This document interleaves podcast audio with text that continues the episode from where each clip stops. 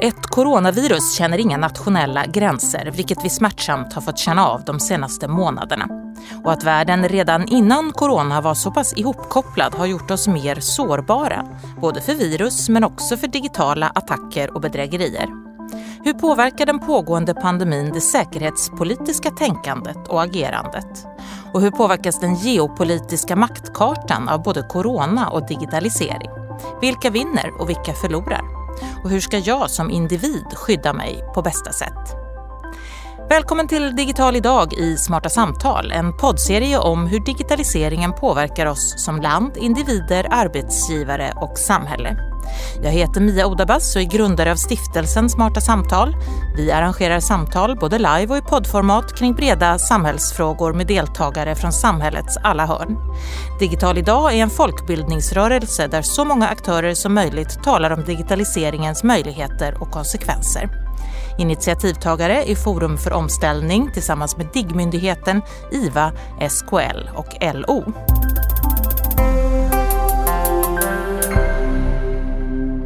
Idag har vi bjudit in två gäster som från sina respektive horisonter ska prata om geopolitiska säkerhetskonsekvenser i corona och digitaliseringens spår. Välkommen Aurora Belfrage, du är techdiplomat och senior rådgivare på Consilio som är ett konsultbolag som ägnar sig åt geopolitisk riskrådgivning. Tack, hej. Och välkommen också Niklas Lundblad, du är chef för globala samhällsstudier på Google. Stämmer bra, tack så mycket. Hörrni, det är ju många som i dessa coronatider driver tesen om att det här viruset kommer lite grann ta död på globaliseringen. Vi ser ju mer och mer protektionistiska tendenser. Niklas, vad säger du om det? Jag tror det är viktigt att komma ihåg att det här är första gången som vi ser hur vårt samhälle agerar under radikal osäkerhet som inte går att siffersätta som risk sedan andra världskriget.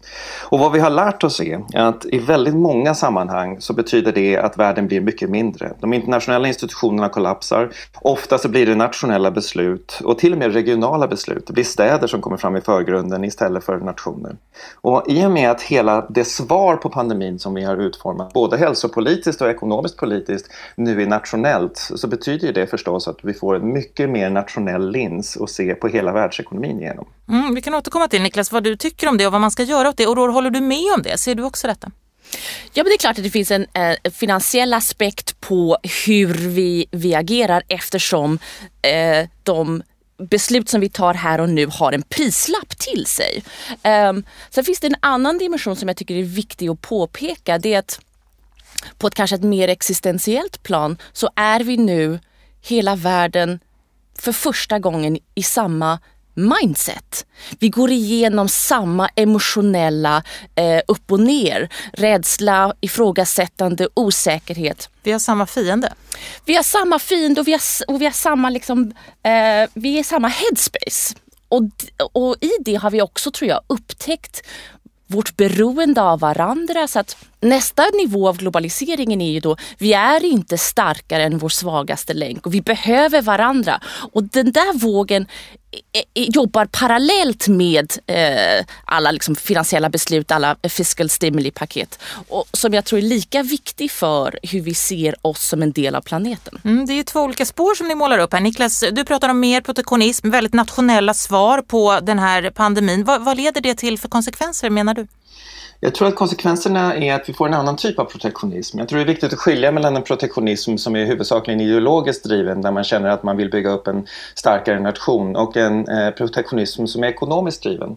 Tittar man nu på hur otroligt mycket skuld som nationer har tagit på sig i sitt lokala näringsliv, man tittar på de förvärvsförbud man har infört för att skydda det lokala näringslivet mot utomlandsförvärv, och dessutom på de nationaliseringar som har skett, så tror jag att man ser plötsligt att det finns en ekonomisk djup logik som ligger under den protektionism som vi kommer att se nu. Jag tycker inte det motsäger det som Aurora säger förresten. Jag tycker att det är viktigt att komma ihåg att det finns två olika nivåer här. På den individuella nivån så har vi ett globalt delat ögonblick som vi på ett eller annat sätt nu genomlever. Men det betyder inte att den nationella politiska nivån går i synk med det. För en av de andra stora konsekvenserna utav pandemin är ju att tiden helt plötsligt har slagits i kras. Vi har nu en individuell tid, en nationell tid. Många länder opererar i olika sorters tidsdimensioner. Och det där är ju någonting som är vansinnigt spännande att försöka klura ut hur vi ska hantera. Särskilt nu när vi vill komma tillbaka till en synkronisering digitaliserad värld. Vi har glömt bort hur viktig synkronicitet är. Så här sitter vi alltså, om jag tolkar det rätt nu, och i huvudet så är vi mer sammankopplade än någonsin och sitter i samma huvudbubbla och har samma fiender, det vill säga viruset. Men rent ekonomiskt så agerar vi protektionistiskt och nationellt. Hur och år ska vi gå tillbaka till den värld vi hade? Är det möjligt? Det är en favoritfråga just nu, gå tillbaka och vad är framåt, och det tror jag är en konsekvens av att vi lever i en osäker värld.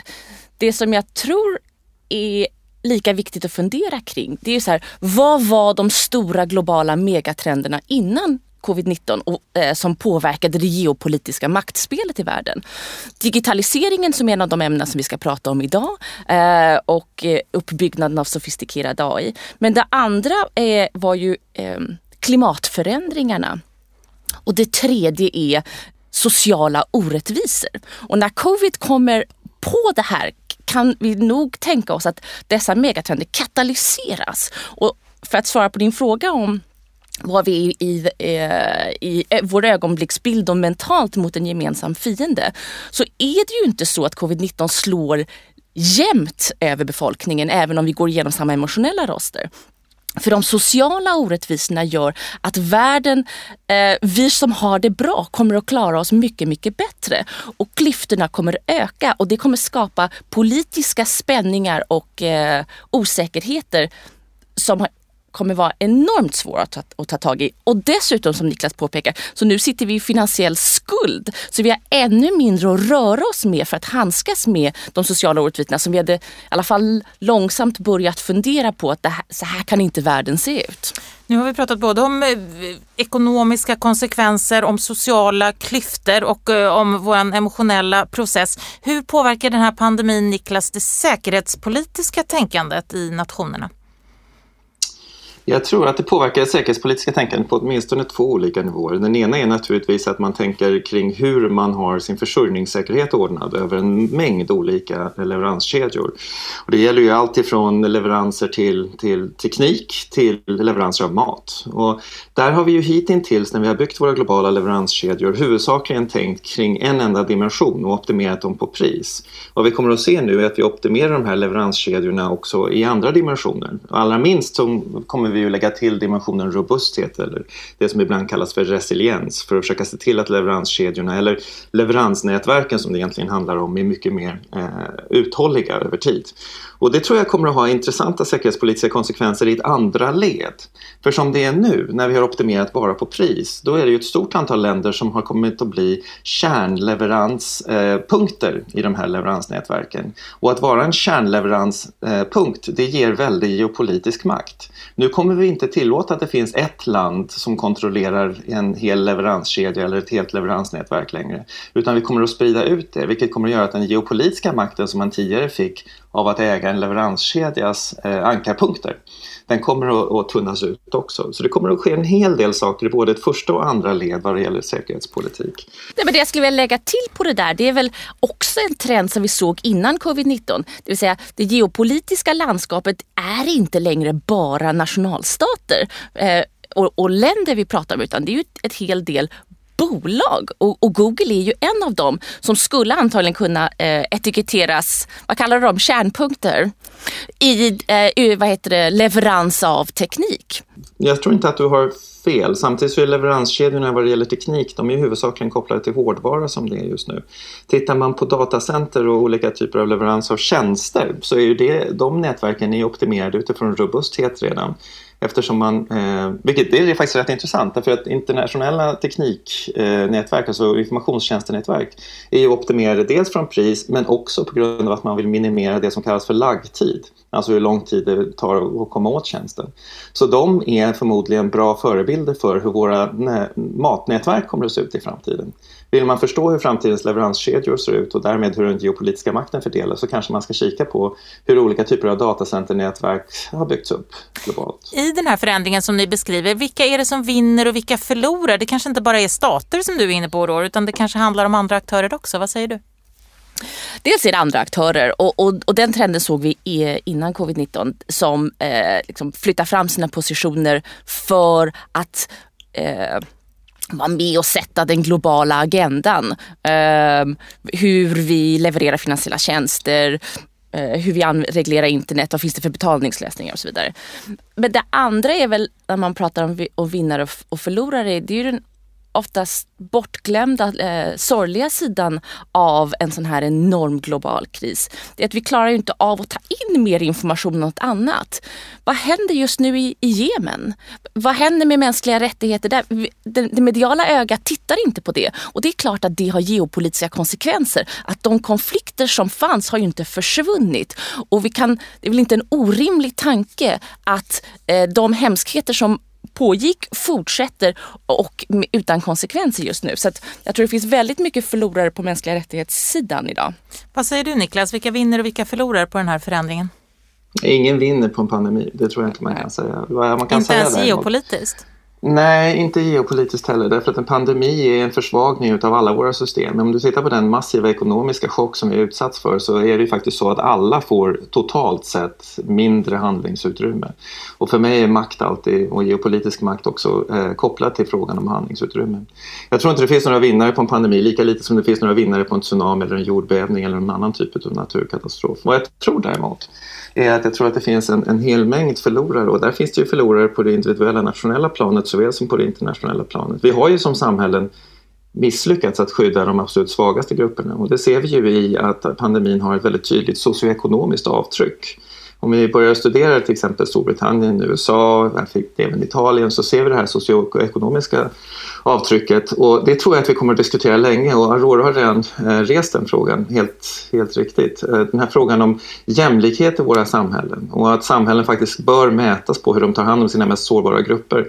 Den frågan kommer att bli mycket viktig efter det att vi tar oss ur pandemin, eller den bleknar bort, eller vi får ett vaccin beroende på hur den slutar. Geopolitiskt så är det ju så någonstans att en förändring av det här slaget är inte bara en punktmässig förändring, utan det handlar lite grann om att blanda om kortleken och dela ut nya händer till alla som är med och spelar. Så vi vet inte vad som händer, vi vet bara att det kommer vara annorlunda. Det är därför själva tanken om att vi skulle kunna återvända till det normala, att vi ska kunna på något sätt komma tillbaka till normala, är fel. Vad som kommer hända är att vi kommer att gå igenom en diskontinuitet där alla våra beteenden förändras. Det finns två rätt kul exempel på det där. I Italien i februari hade man 100% mer e-handel än man hade året innan. När pandemin försvinner kommer man inte gå tillbaka till 2019 års nummer, utan man kommer hitta en ny jämvikt. Samma sak i Hongkong, där hotellbeläggningen under februari var nere på under 6%. Den brukar vara uppe i 87%. Den kommer inte åka tillbaka till 87% snart, utan den kommer hitta ett nytt jämviktsläge. Och om man tänker kring tiden efter pandemin som att vi har blandat kortleken och delat ut helt nya givar till alla, då ser man helt plötsligt att vi kommer få en helt ny typ av transformationstryck också. Och det är just det här diskontinuitetstrycket som kommer ovanpå automatiseringstrycket, ovanpå globaliseringstrycket, ovanpå en redan spänd jämlikhetsdebatt. Och vi har inte riktigt integrerat det i våra perspektiv så far. Horror. Nej, men jag tycker det är spännande just den här diskussionen om vinnare och förlorare, och jag tror väl att jag håller helt med Niklas, det finns inga vinnare. Och för att parafrasera Winston Churchill däremot, så låt oss inte låta en god kris förspillas, eller don't waste a good crisis.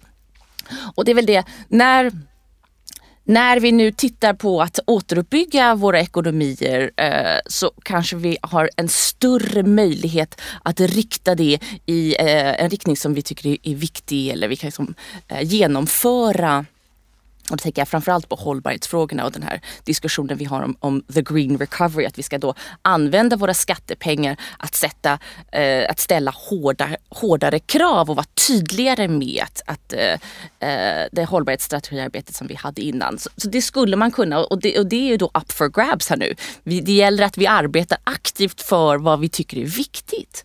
Den andra diskussionen som florerar mycket i media som heter då att en av de potentiella förlorarna i det här, det är ju vi som individer som nu blir övervakade och trackade. Det vill säga att nu kommer en techvåg som ska följa oss och se var vi är någonstans i världen och huruvida vi har träffat andra som har covid-19 och i det då stoppa eller hindra pandemin. Och nästa led är, vi övervakade, vad betyder det? Integritetsfrågorna, har vi tänkt igenom det där ordentligt? Eller hastar vi fram någonting på endimensionen covid? Det där är en väldigt intressant fråga som står på nästa punkt här i mitt manus. Det glädjer mig att jag lyckas brygga det bra. Nej, men jag tror att det finns inget svar ännu, vinnare är förlorare, utan jag tror det är viktigt att vi har en diskussion här nu och orkar hålla två tankar i huvudet samtidigt. Vi delar med en pandemi, och vi har också demokratiska värderingar som vi tycker är viktiga, och vi är grundlagsskyddade och så vidare. Så att man gör alla de här grejerna samtidigt som man har en målsättning som är både här och nu och på mellansikt och på lång sikt, och tar in olika vinklar och perspektiv när vi nu gör stora förändringar. Vad säger du, Niklas, om det här som Aurora är inne på nu? Att nu trackar vi spårar väldigt mycket via teknik för att vi vill spåra smitta framförallt. Men det leder ju också till, hur ska man tänka som vanlig person gällande sin integritet? Ska man vara orolig? Jag tror man ska sätta det i ett historiskt perspektiv. Historikern Frankie J. Snowden, som har skrivit epidemiernas historia, konstaterar att hygien var det första skälet för framväxten av övervakningsstaten. Man skulle se till att alla tog hand om sig, tvättade händerna, att de på olika sätt skötte sig så att man inte spred sjukdomar i samhället. Hygien har alltid varit en underliggande faktor för att ge staten ett inflytande över den privata sfären. Och det är naturligtvis så att när vi nu hamnar i en global pandemi så återkommer den gamla tematiken igen.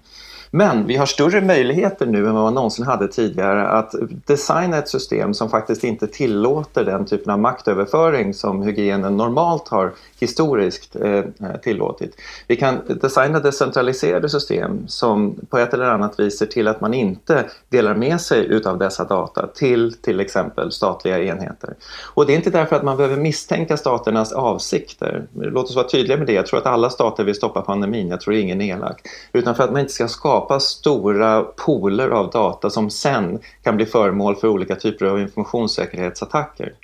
Och därför så tror jag att nu när vi har tekniken för att bygga ut federerade system som det kallas ibland, alltså system som inte har några centrala datapooler, då ska vi ju fundera väldigt mycket på hur arkitekturen i de här olika typerna av apparna ser ut och försöka att se till i så stor utsträckning som möjligt att bygga system som klarar av en framtida informationssäkerhetsattack eller till och med att en annan framtida regering på ett eller annat vis missbrukar de data man har tillgång till. Men kommer vi klara det då? Ja, det tror jag absolut. Tekniken finns ju idag. Det som är problemet är att jag tror att det är väldigt många av de här apparna som hastas fram utan att man har den här diskussionen. Och därför är det ju bra att vi diskuterar det nu. Jag skulle vilja slå ett slag för ett svenskt initiativ som heter Egendata, som har funderat mycket kring de här frågorna sedan länge tillbaka. Och där den stora käpphästen är att varje individ ska äga sin egen data. Det vill säga att jag själv bestämmer när en leverantör av en tjänst som jag är intresserad av, en Google, en Facebook eller en statlig institution, skola, sjukvård, tar del av min data och jag kan stänga av och på den när jag vill. Så Egendata är ett intressant initiativ från svenskt håll som jag tror kan nu få ett uppsving i och med att vi pratar om de här grejerna på riktigt. En annan effekt av den här pandemin är ju att många fler möten sker digitalt. Mer än fysiska möten byts mot digitala möten. Nu satt jag faktiskt häromdagen bara och pratade med några människor som hade haft ett digitalt möte där de hade hade kommit in oinbjudna gäster, kan man säga. Vad säger du, Aurora? Är det någonting som man ska vara orolig för nu när allt fler möten sker online? Ja, och det ska man alltid vara orolig för. Och man ska alltid fundera på vad finns det för säkerhetskonsekvenser. Så det tycker inte jag är något nytt. Jag tänker att vi påminns om det mer och att förhoppningsvis så lägger vi lite mer krut. Det är ju alltid så här. Det är en balansgång mellan ett investeringsvilja och ett riktigt problem. Och nu när problemen blir liksom lite mer på riktigt, då kanske vi orkar ta de där investeringsbesluten. Men det är ju inget nytt. Och det gäller ju för sjukvård och hälsosystemet också. Att säga. Tittar man på Tyskland, de har investerat x% av sin GDP under x antal år. Och det lönar sig. Och de länder som inte har gjort det. Så jag tror att det är många uppvaknande och det är många lik i garderoben som kommer fram nu. Håller du med om det, Niklas, att den här pandemin kan få många att vakna upp och satsa mer på ett säkerhetstänkande digitalt? Jag tror ju att det finns en väsentlig skillnad mellan före och efter pandemin, därför att många företag hade byggt sin säkerhetsmodell helt och hållet på att folk befann sig på kontoret. Sen exploderade den säkerhetsmodellen därför att man var tvungen att arbeta hemifrån under mycket kort tid, och då hann de här säkerhetsmodellerna inte ställas om.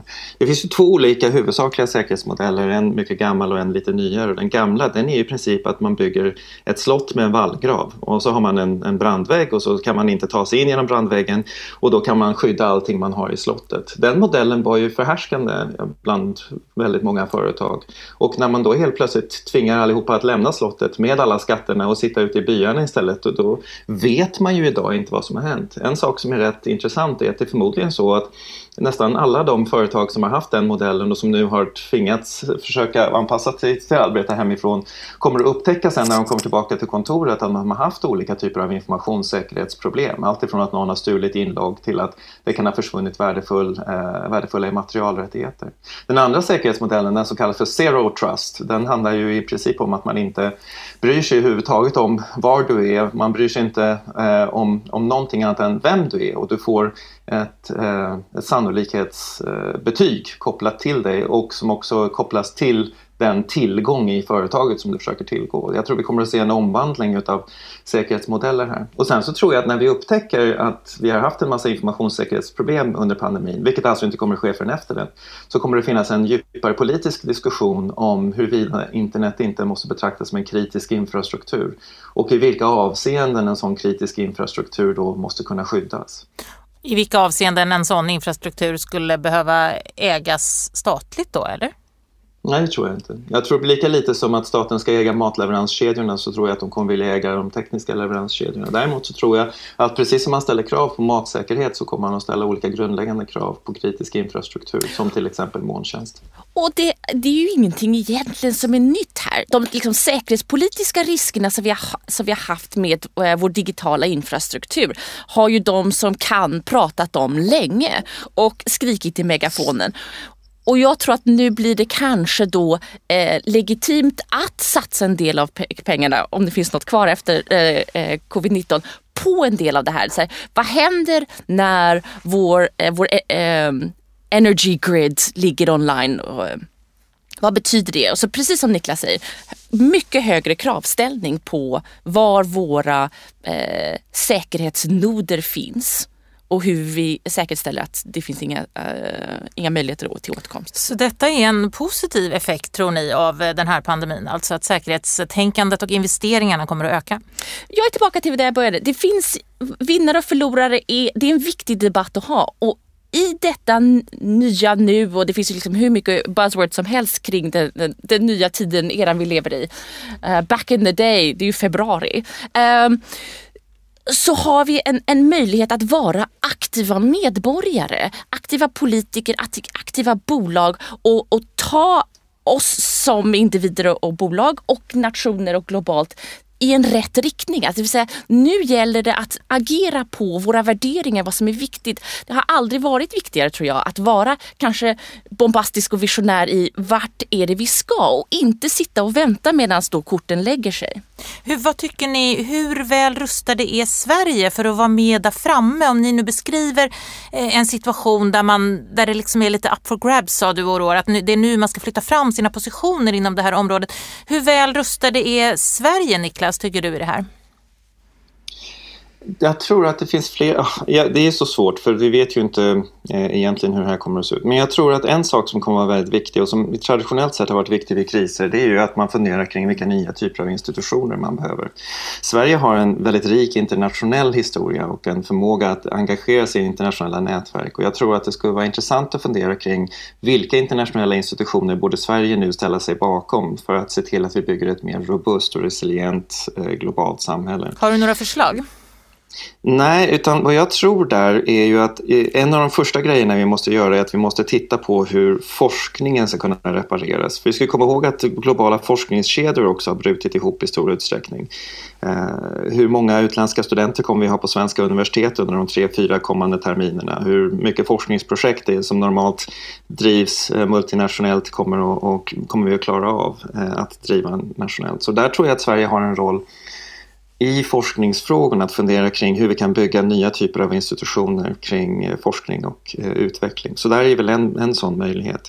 Sen tror jag att det kommer att komma en diskussion, och den vet inte jag hur den spelar ut, men jag tror den kommer att vara väldigt viktig om hur till exempel WHO fungerar och vad vi skulle kunna behöva istället för eller i anslutning till den typ av världshälsoorganisation som vi har haft hittills. Mm. Och där tror jag den diskussionen, den institutionella landskapet kommer att förändras under de kommande decennierna. Det är en av de kanske mest säkra förutsägelserna man kan göra, och hur det internationella landskapets institutioner ser ut är av extrem betydelse för om vi kan plocka upp handel, globalisering, internationell forskning, forskarutbyte och så vidare. Aurora? Nej, men jag håller helt med. Det är så här, behovet av institutioner, vad är viktigt och i linje med vilka värderingar vi vill driva. Vi på Consilio har ju gjort en rapport nu för, kring covids implikationer för det geopolitiska. Och det är en sak som framkom tydligt när man tittar på en av våra så här, gammelinstitutioner om du vill, FN. FNs generalsekreterare gick ut häromdagen med ett 6-punktsprogram för hur vi ska använda skattebetalarnas pengar för a green recovery. Välformulerat, ambitiöst, visionärt, genomtänkt, genomförbart. I min sociala media-filterbubbla, som är intresserad av bara de här frågorna, har det där inte kommit upp. Jag har inte hört någon som refererat till FN-generalsekreterare 6-punktsprogram. Så apropå vad Niklas säger, många av de stora institutionerna som skulle kunna agera syns inte i bruset. Det kommer liksom inte fram. Det känns inte viktigt, antingen så för att vi kan inte ta in det. Och min personliga spaning är att jag tycker det är ganska obehagligt att de som borde syns inte, tar inte tillräckligt plats, får inte riktigt det jag hör, utan då är det precis som Niklas säger, vilka vill vi ha? Då måste vi återuppbygga, vi måste nya institutioner som klarar av den här typen av problem, som har antingen den genomslagskraften eller karisman eller vad nu kan tänkas behövas för att ta stafettpinnen vidare.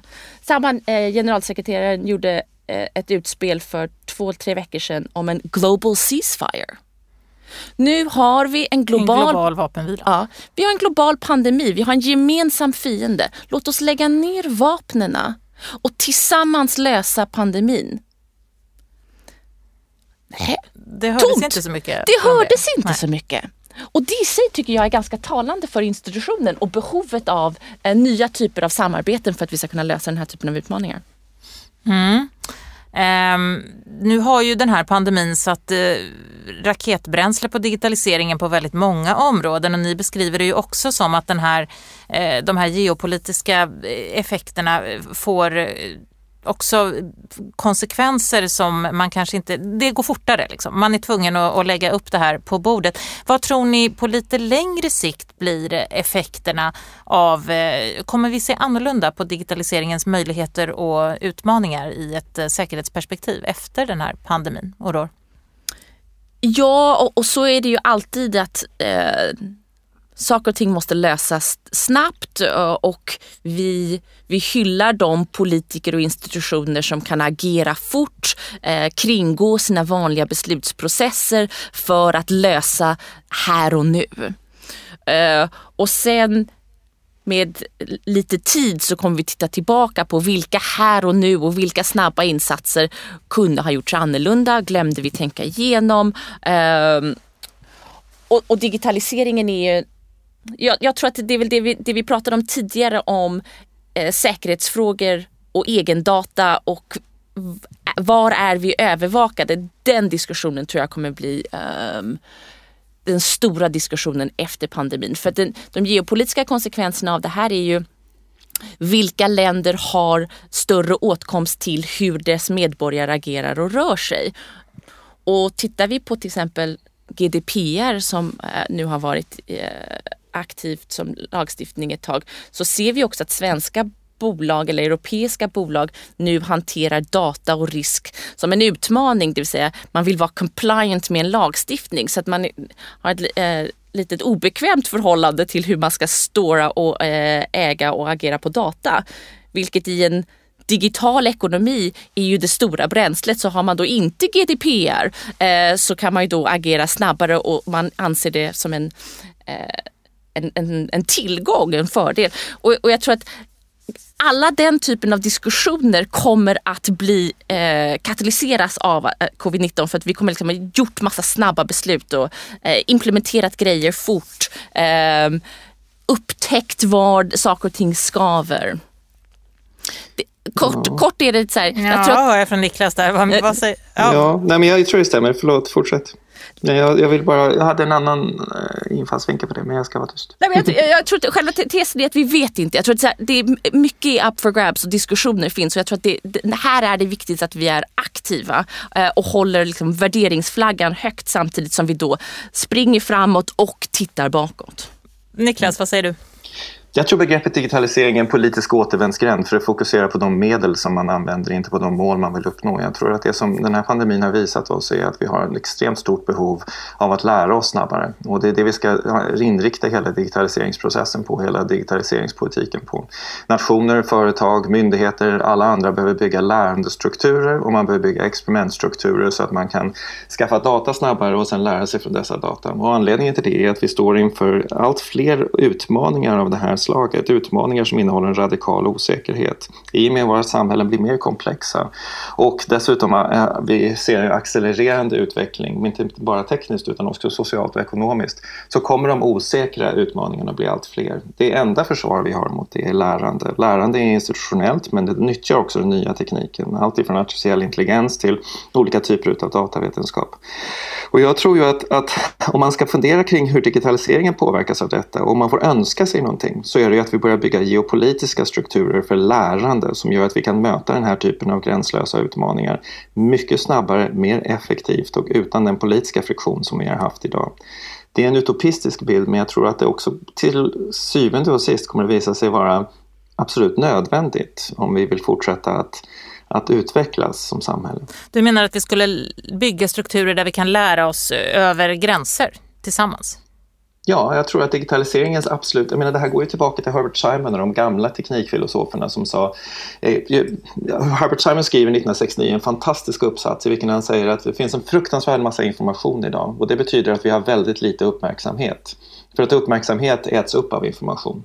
Vad vi då måste göra är att vi måste bygga teknik som låter oss utnyttja uppmärksamheten bättre. Och 1969 säger han att den tekniken, det är artificiell intelligens. I slutet av den här artikeln som han skriver så säger han, så varför ska vi då göra det? Vad är poängen? Kan vi inte bara strunta i all den här informationen och strunta i att bygga tekniken? Och då säger han, nej det kan vi inte, för vi måste lära oss snabbare. Komplexiteten i samhället är sån att om vi inte lär oss snabbare så kommer vi långsamt att tryckas tillbaka. Utvecklingen kommer att stanna av och vi kommer att bli lidande. Och jag tror att man tittar på teknik idag, man tittar på digitaliseringen, så har digitaliseringen som politisk diskurs lett bort ifrån vad den är till för. Och där tror jag att det finns en stor risk. När jag har samtal med olika personer om digitalisering så säger jag alltid, vad ska du ha det här till? Vad är liksom poängen? Vad vill du göra för någonting? Och då talar man lite vagt om produktivitet och tillväxt och sånt där. Men det handlar inte om det ytterst, utan det handlar om den takt med vilken vi kan lära oss. Så en önskan om att vi har lärt oss efter detta att vi behöver lära oss mer och snabbare och gärna över gränser i princip. Och min spaning på det är, jag tror att vi har liksom kommit över behovet av one-liners och förenkling. Idag hyllar vi en sån som Anders Tegnell som orkar förklara i flera meningar med flera perspektiv varför vi ska agera. Och vi orkar lyssna på det och tänka lite mer komplext än det som får plats på ett tweet. Så det tycker jag är en intressant samhällsföreteelse, för att den här politiska förenklingen om svart, vitt, fram, bak, upp, ner, dåligt, bra är ju skön i stunden. Jaså, det är framåt vi ska, eller? Men eftersom det inte funkar, eftersom världen är så mycket mer komplex än så tror jag att vi nu tar till oss där. Vi behöver fler dimensioner, vi behöver förstå, vi behöver veta å ena sidan och andra sidan. 1000 shades of grey. Och det tycker jag är en sund... Så ni har ändå beskrivit både lärandet och kanske komplexiteten som två vinnare i den här omställningen. Vi hoppas att ni får rätt i det. Aurora Belfrage och Niklas Lundblad, stort och varmt tack för att ni var med i Digital idag i Smarta Samtal podcast. Tack! Tack så mycket.